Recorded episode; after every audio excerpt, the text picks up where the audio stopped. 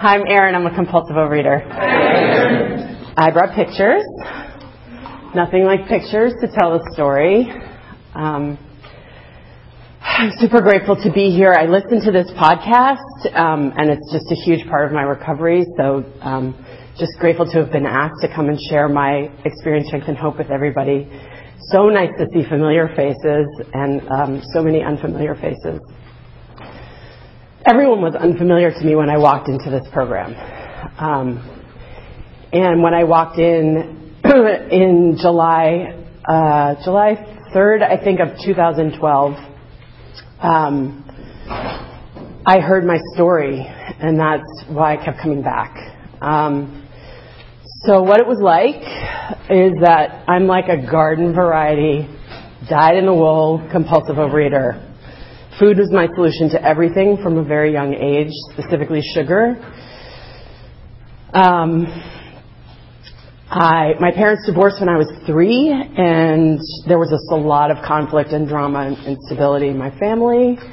Yada yada yada. Um, it's a very common story. That's why I say it that way. Um, it's kind of that's not the important part. The important part was that my uh, disease kicked in when I first stuck my finger in a sugar bowl.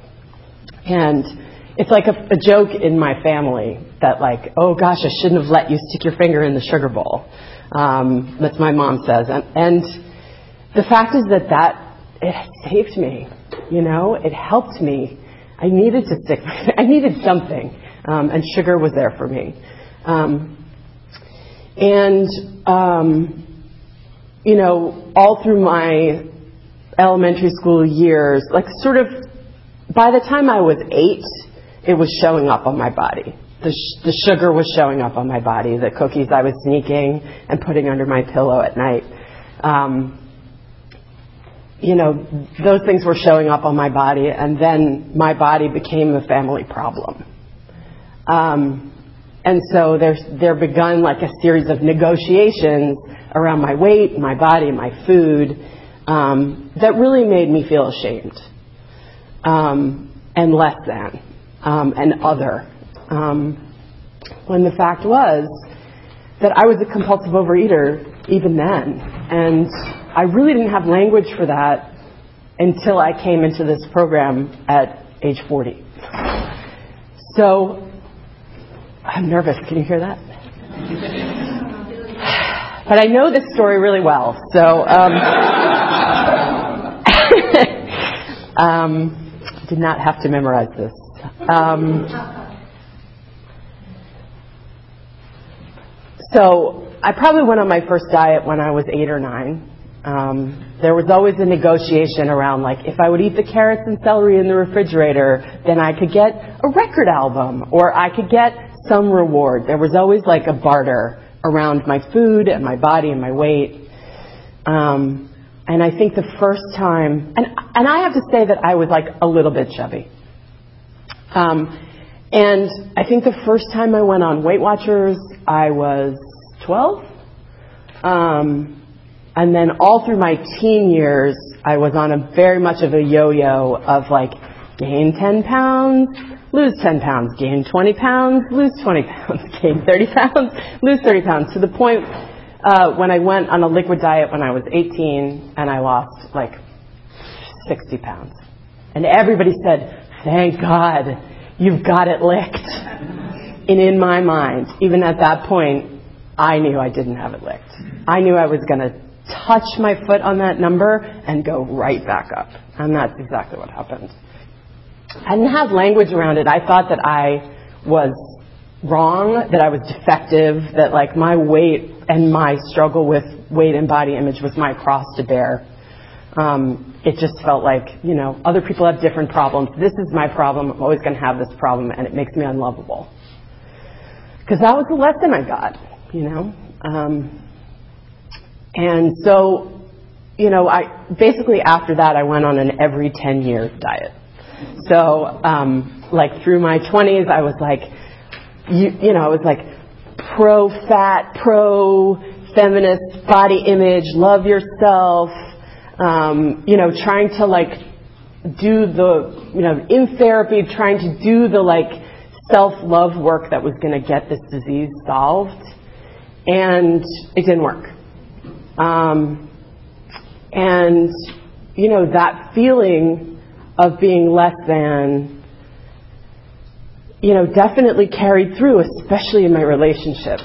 I definitely felt like I didn't deserve love. I didn't deserve um, a relationship because it, unless my body was a certain way, I was not entitled to that. Um, unless my unless I was acceptable to you, I wasn't allowed to have certain things in my life. I wasn't acceptable to me. Um, and the the voices in my head, which I now know are the disease voices, were really loud and really mean, um, like vicious, um, and consistent and unrelenting. And um, I drove myself. I do drive myself very hard in other areas of my life, and this was the area where I just felt like I'm a failure. You know, this is just I'm terrible at this. I'm terrible at being a woman. I'm terrible at being appropriate. I'm terrible at being acceptable, and I acted out in a lot of different ways. Um, and I think this disease, like, was hugely influential in the formation of my personality and my character. Um, and um, it kept me separate from you. Um, it definitely kept me feeling below you and acting above you. So I could never be a fellow among fellows, which is a, a phrase I've learned in these rooms. I always wanted to be better than people, and I felt like I was worse than people. Um, and fast forward to how I found this program, because um, I could stay in what it was like forever, but those stories are pretty similar and familiar among all of us. Um, I share it because I want the newcomer listening to this podcast and the newcomer in these rooms to relate and say, huh, maybe that sounds a little bit like me. That's my hope. Um, because that's what I heard when I first came into the rooms. Um, so what happened was I don't know how I heard about OA. like I literally did not have an Eskimo. I did not have a shepherd. I didn't have a Sherpa. I didn't have, I didn't have anybody. Uh, I must have heard about OA through Al-Anon, um, which I audited. Um, I never took the class. I never signed up, um, but I would go for relief sometimes. And um, what I what I really wanted in and this is outside issues, but what I really wanted was to be the addict, and I didn't know that I was the addict because um, I felt like if I was the addict, then I could do something about it. Um, and um, over the summer of 2012, um, I had my dream job. I had 18 month old twins. Um, I had struggled to get pregnant, and I got pregnant, and I got I, I hit the jackpot. Um, I was married to a great guy, and I was 235 pounds. Um, and um, you know what happened was I got pregnant. I had the babies. I lost a bunch of weight and immediately put on 40 pounds. And people were like, it's the baby weight, it's the baby weight. And I, I knew.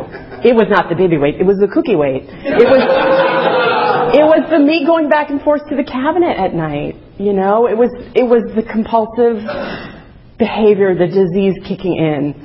Because my best response to life and to fear, which is under everything for me, is food. And I was terrified to have this life that I had dreamed of. I, I was terrified to have these beautiful children who, like, I didn't know how to be a parent. I didn't know how, I didn't know how to do anything. And twins is a lot.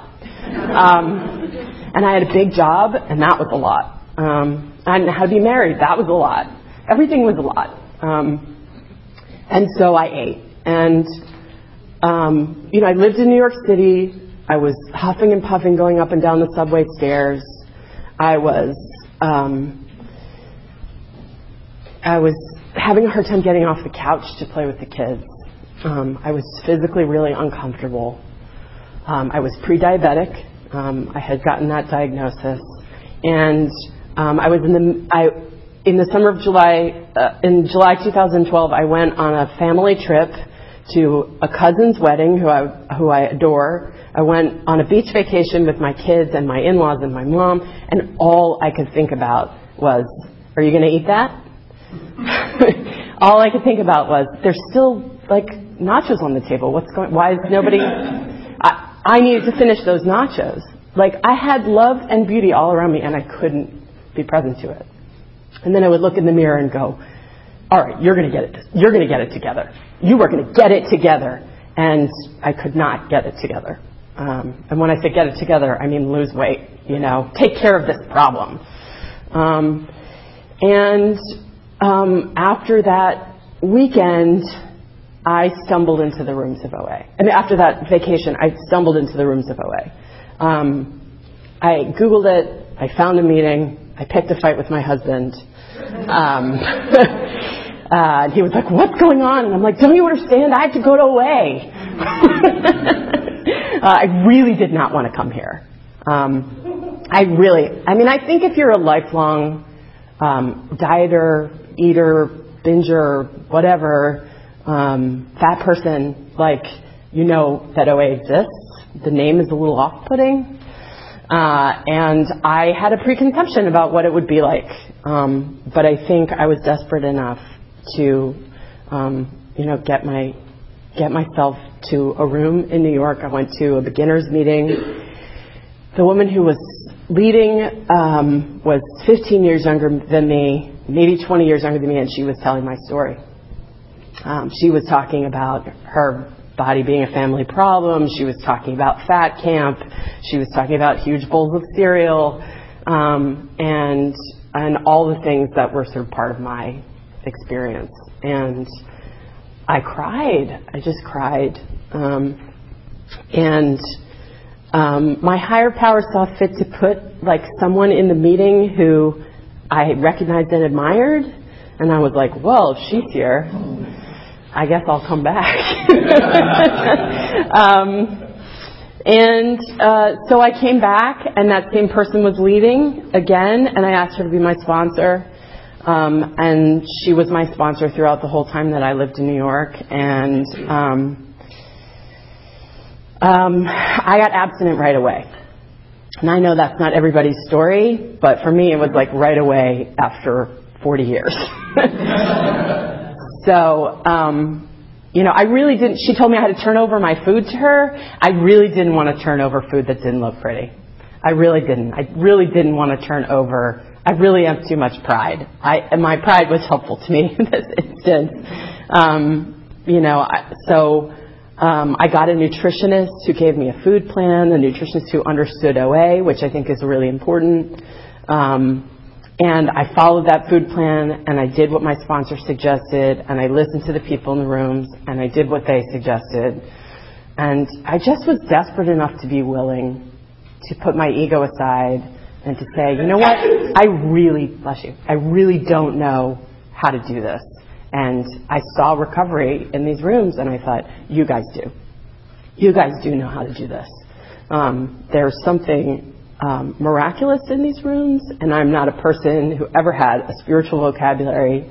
Um, and I would never have used the word miraculous because I didn't believe in miracles. I really, whoops, I really didn't. Um, and um, it still sounds silly to me to say the word miracle, but I don't know what else to call it because I was not someone who was going to recover from this disease without this program. Because um, no outside commercial weight loss system would address the God-sized hole, you know, which I um, I obviously have. Um, so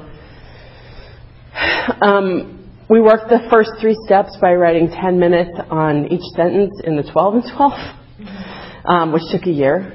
Um, and I needed it to be that slow because I needed the repetition, and I needed a practice, and I needed um, a way to um, have it sink in, and I needed a way to be reinforced every day that I have this disease. And I started to tease out the disease voice from my voice. And in my head, the disease voice is really aggressive, is loud, is mean, is critical. And the voice of my higher power or my intuition or, you know, the internal light that I have is gentle, um, generous, kind, loving, um, doesn't always need me to do things right away. You know, it's like, it's all right. Take care of it tomorrow. Um, I never, when, oh, I heard in these rooms, when in doubt, pause. I never pause. It was like problem, action, problem, action. Like no time for um, any kind of meditation on anything. I felt like if I wasn't in action, I was failing. Um, and I learned in these rooms, like, things happen in God's time. I'm not in charge of time. I'm very clear about that. The sun comes up, the sun goes down. I had nothing to do with it. I'm not in charge of time. So I wasn't in charge of how my physical recovery happened, but I followed the plan of eating.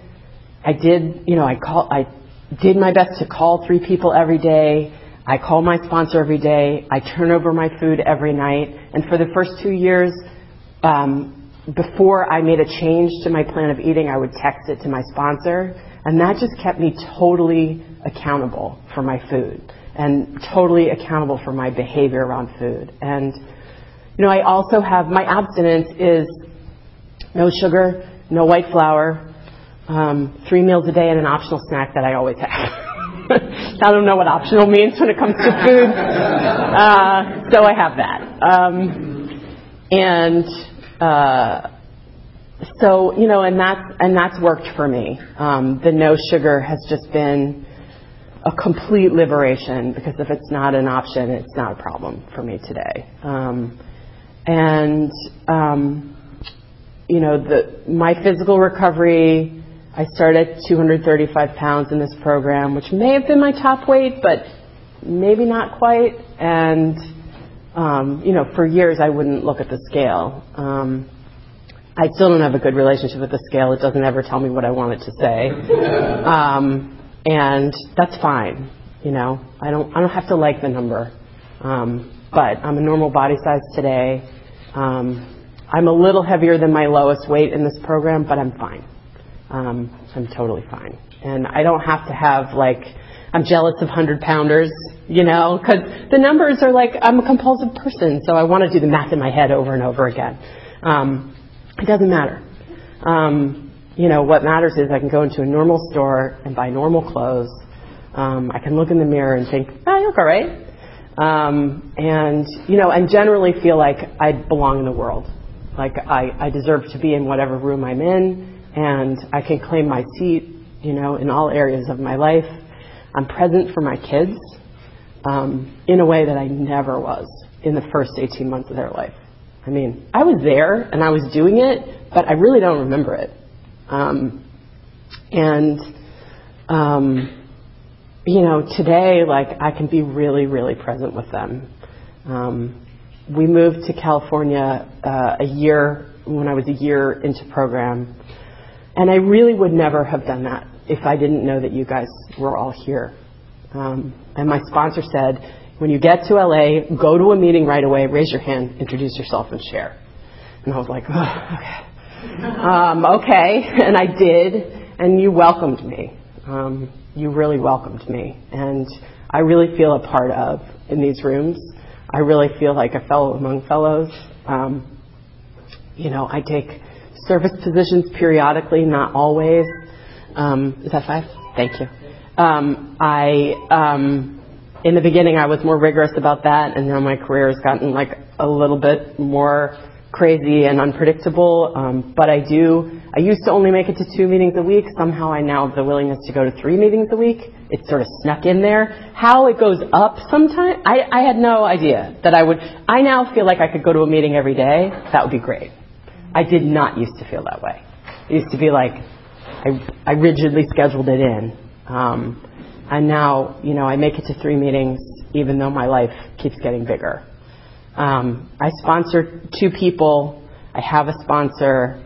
Um, I read program literature. I've been learning to meditate um, and periodically able to do that. I feel better when I meditate. Um, you'd think I would always do it since it makes me feel better. Um, I don't. Um, you know, I, I call fellows, they call me. Um, I lean on fellows when I go to visit family. Um, I lean on program, I lean on tools, um, and I have been working the steps slowly but surely. Um, I am now on step nine. I am three and a half years in. Um, so, you know, sometimes quickly, sometimes slowly. Um, but um, program is present for me all the time in every area of my life. And um, it's improved my marriage. It's improved my relationships with my family. And I talk to myself in such a different way. The voices in my head are so different today. Um, I used to be like really tough. Like I used to be hard. Um, I used to approach the world with like a kind of a sass and a attitude and um, gentleness was terrifying to me. Tenderness was terrifying to me. And today, like, I'm present to my feelings, um, and I'm present to the beauty and the miracles and the wonders of life in a way that um, I was just really scared to be before. Um, I felt like I had to protect myself against being vulnerable. Um, food was what I used to protect myself from being vulnerable. Extra weight was what I used to protect myself from being vulnerable. Um, and it worked, but there was so much suffering that went along with it. Um, and so for today, even though I don't like having feelings, um, I feel them, and then they pass. And someone in program said to me, feelings are like clouds. They go over, they pass, and then they move on. They just want to be felt. And for me, my way of dealing with life before program was feeling, ah, food. Um, you know, I really wanted to, I really did not want to have feelings because I think as a kid, it was not safe to have feelings. There was no room for me to have feelings. Nothing was going to get fixed if I had feelings. Uh, I just had to be tough. And I don't have to be so tough today. You know, I really don't. Um, it's okay to be tender. It's okay to be soft. It's it's okay to be vulnerable. And um, I learned that here. I didn't learn that in my family of origin. I didn't learn that from my husband. I didn't learn that, you know, from my kids, even though they're they're helpful in that lesson. Um, you know, and um, my hope is that this program and 12 steps in recovery will be part of my life always. Um, but I also know how cunning, baffling, and powerful this disease is, how insidious it is, how sneaky it is. Someone, when I was first in program, said that the disease is like a snake coiled up in the corner of a room. Like every room you're in, it's just waiting to strike. And I thought, well, that's a little hysterical. Um, but I actually believe it today um, because, you know, there's in the big book it talks about like mental blank spots. Like you can have a mental blank spot, and then all of a sudden you're eating chocolate chip cookies, or I would be. Um, and so for me, it's not about like I, I want to say I have to be vigilant, you know, but it isn't about vigilance. It's about just putting one foot in front of the other and taking the next right action and remembering that I'm not in charge. I'm not in charge of the universe. I'm not in charge of the outcome of anything. All I can do is like take action, be loving, take care of myself, and and keep showing up here. Um, so that's it. Thanks, everybody. This is the time for questions only. There is no sharing at this meeting. If you need to share, please do so with any one of us after the meeting. Also, please remember that the opinions of the leader are my own and not those of Overeaters Anonymous as a whole. When asking questions, you need not identify yourself. Please remember if you ask a question, your voice may be audible on the OA podcast. Mm-hmm. Questions? Um, thanks so much for your share. You mentioned coming into this with no real spiritual experience or language. How did you how did you develop something that you could rely on uh, spiritually? how did I develop something I could rely on spiritually in this program since I came in with no spiritual practice? It's a good question. I started thinking about nature. Like for me, the beginning of it is in nature. Um, I just and this sounds ridiculous, but I don't understand trees. Like, I don't. I don't understand corn or pomegranates. Like, I don't get it. Like, why are they the way they are? uh, I had nothing to do with that. Um, I had nothing to do with the ocean. Um, I had nothing to do with the fact that there's 500 kinds of beetles. Like, what? Um, you know, there's something else that's afoot here. uh, and it isn't me.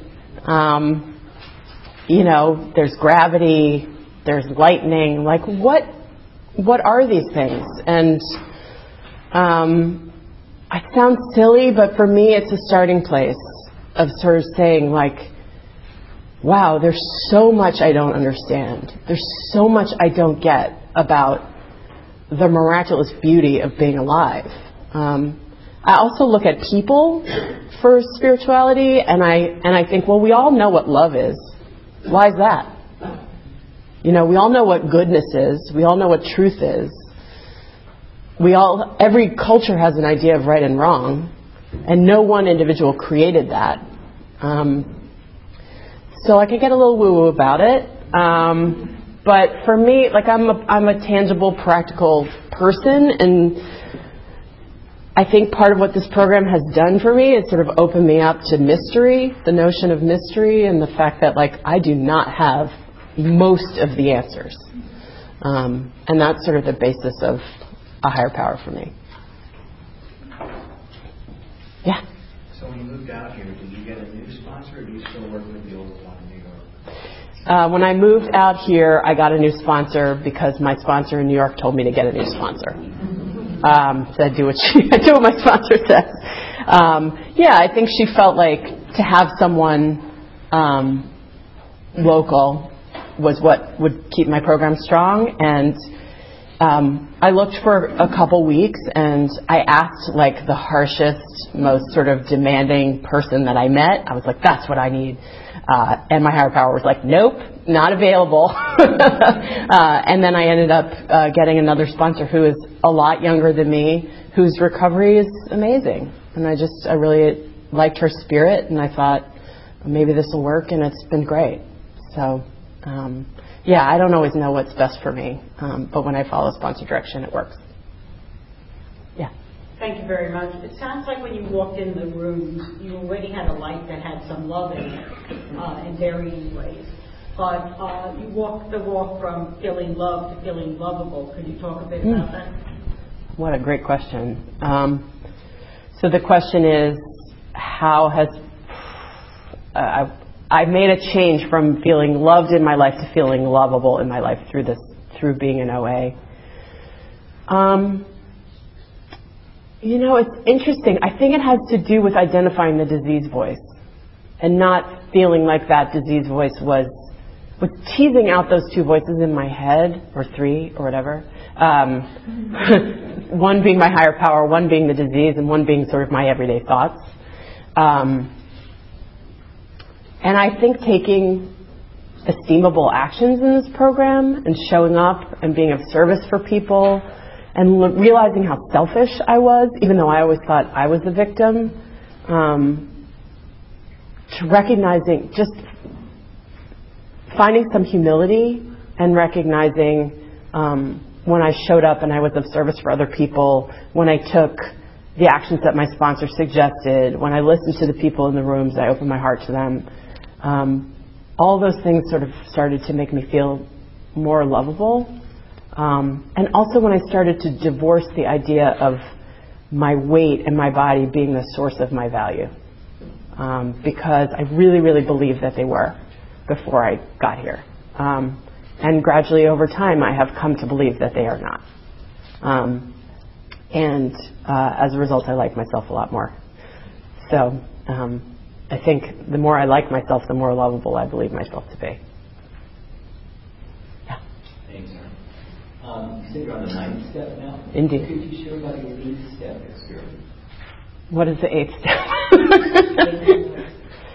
oh yeah, I mean for me the eighth step was directly correlated with the fourth and fifth step. So um, it took me a year to do my fourth step. Um, it was long. Uh, I had a lot of resentment.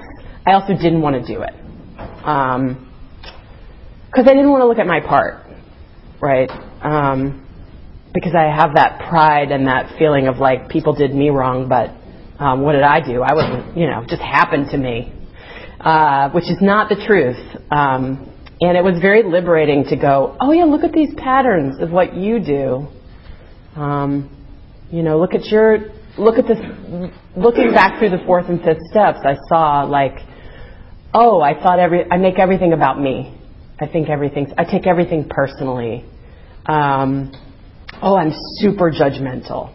Wow, I'm judging everything all the time. Maybe if I'm aware of that, I'll be able to stop doing that.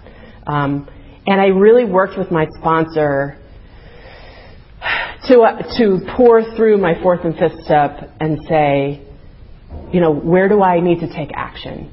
Um, and sometimes those actions are direct amends, but for the most part, for me, I'm a goody two shoes. So I, uh, I wasn't going around burning burning things down or stealing from your wallet. You know, um, I was, um, you know, silently seething and resenting you. Um, I was holding a grudge and talking behind your back. Um, I was, um, you know, making everything about me when actually other people were in pain. Um, so a lot of my amends um, have to do with praying for other people. Um, and to be frank, I haven't quite gotten there yet in the ninth step. So I know I, I made a spreadsheet because I'm a goody two shoes uh, of everything I need to do and and uh, check some of those things off. Um, and there's some people I'm going to be praying for for a long time to get rid of my resentment, to get rid of my resentment, not because they did so much wrong, but because I hold on to it so tightly. Um, and um, yeah, thank you. That's a great question. Yeah. Thank you, Erin, for great share. It sounds to me that when you got here, the desire to overeat was kind of removed. Can you talk about that, maybe for the newcomer, like how you crossed that bridge? That's a great question. So it sounds uh, like when I got here, the desire to overeat was removed. I don't know that the desire to overeat was removed quite exactly because I still want to overeat. You know, I'm three and a half years abstinent and I still, uh, this is a disease of more. Mm-hmm. So, you know, this morning I, I, uh, had a half a cup of cereal, but it is a heaping half of cup. You know, it is like not a level half. I want to get every last thing I'm allowed on my food plan, um, which is why I say I always have my snack. You know, because if I'm allowed it, I'm going to have it. Um, and I might sneak a couple extra almonds in there. But today it's a couple extra almonds. It's not an extra bag of cookies. You know. Um, so all I can say is it's a miracle that the compulsion to overeat has largely been lifted. Um, it's a daily reprieve. It is not a, a eternal solution. I don't trust it. I don't I don't believe that it can't come back full force. Um, I recognize the relationship between emotions and food for me, and you know we have an early warning system in this program. When I notice that my plate's looking pretty full or my mind's distracted by food thoughts, um, which isn't that much these days, but does still happen, um, then I know something's up. Then I know some feelings are happening, and then I go, oh, I wonder what those are. I have to I have to find my way to that, and the food tells my my relationship to food tells me that. Um, but how did my compulsion get lifted? You guys, like coming here and recognizing that there's a solution. I really did not think that there was a solution. I really thought that this was going to be it for me. Like I was just going to have this for the rest of my life. I was just going to drag it around behind me, you know, for the rest of my life. And um, I saw it working for other people. And I thought, I'm a little competitive, so I thought, well, if it can work for them, if it can work for them, then maybe it can work for me. You know? Not like it's a contest, but like, well, if they have it, maybe I can have it. Um, and, you know, my higher power was on board with that. So, and has given me the willingness to take action every day. Um, yeah, thank you. Yeah. So what do you do on a spiritual and practical basis when the obsession does get tweaked? What do I do on a spiritual and practical basis when the obsession does get tweaked? You know, for me, the obsession shows up like a little more of something, right? Um, and I can usually identify it at the thought stage and go, huh, like you're thinking about you want more. Um, and sometimes I do overeat a little bit. Um, but for the most part, my, the tools that I use, the plan of eating and turning my food over to my sponsor, um, and the fact that I have to be accountable for everything I put in my mouth, um, you know, I, now instead of texting her when I make changes to my before I eat it, when I make changes to my plan of eating, um, I will send like a recap of what I changed, um, and I try to be really rigorous about that um, and not um, be squirrely um, because I want to be squirrely. Um, I want to sort of not tell you how much of something I had, even if it's a normal amount. I don't want to tell you because I don't. I don't want to be accountable, but I now I do. I am, and I call myself out. Um, and I reach out to fellows. You know, when my feelings are up, I reach out to fellows. Um, and I share really honestly with my sponsor every day. Um, and I raise my hand in meetings and I share. Um, and um, program literature helps. You know, big book study meetings help. Like all that stuff helps. So thank you. Yeah. Ah, yeah. Can you talk about how you bring God into your disease and more? And not just not the food, but the emotional desire for more. Mm. How do I bring God into the emotional desire for more? You know, I don't know what turning it over really means. Like people say, well, turn it over to God, turn it over to God. Um, but for me, just saying, I turn it over to you, whoever you are, God, God of my not understanding, um, you know, that does it for me. Like sometimes it's just like, okay, fine. You know, like l- looking up at the sky and like, okay, fine. Or um, just like, God be with me. You know, um, like it's it's not big or ritualized or anything for me. Um, it's usually just like a little bit of a call for help, um, and w- and and admitting that I need help, and just saying like I can't do this by myself. Um, and it's, you know, I, I call on God more in situations where I'm scared than I do, which is all the time, um, than I do when I want more food because it, I usually, all the structures that I have around my plan of eating and turning everything over, like that's working pretty well for me. So I don't usually feel this like, I have to have more. But I do feel this like you're not good enough. Like that the disease says that to me a lot. And then like before i get on a conference call or before i step into a meeting with someone i'm intimidated by i um i just say god give me the words. God be with me. Like show me what to do. Um and that tends to work. I don't know why. I have no idea. I don't have to know why. Thank you. Yeah. Um, do you do you ever find that you get like so overwhelmed with all the things that you should do, could do, might do, what have you, that you're paralyzed? And in that instance, what would you do? In program or in life? Well, to me, in program, I guess. Yeah. Do I ever get so overwhelmed with all the things I could, should, and would do uh, that I get paralyzed? Yeah, I get overwhelmed. I get overwhelmed. I have a big, messy life. Um, and I think the thing that I, I try to do is get to a meeting. You know, when I get overwhelmed, like it's the only space that I have where no one's asking anything of me. You know, where I can show for myself. Um, uh, I get a lot of massages. I require a lot of maintenance. uh, I get a lot of massages and manicures and like, you know, I really like, I really barter with my husband for that time to go take care of myself. Um, and then the thing that really works for me is is that pause, is to go, you know, when in doubt, pause. Like, sometimes the best action to take is no action, which is a totally counterintuitive thought for me. Um, but, you know, this, whatever it is that's pressing on me, it's still going to be there after I, you know, go and walk and, and, you know, go do something and then come back, or go outside and make a phone call to a fellow. Um, and, and that's, you know, that's, that's definitely what can work for me. Like in the middle of weird situations, I call my sponsor, you know. So, um, yeah, the, the way to, to not be overwhelmed for me is to lean into program. Yeah. Hi. Thank you so much. Uh, how do you deal with people on the outside questioning what you're doing or encouraging you to eat something, especially now at the holidays?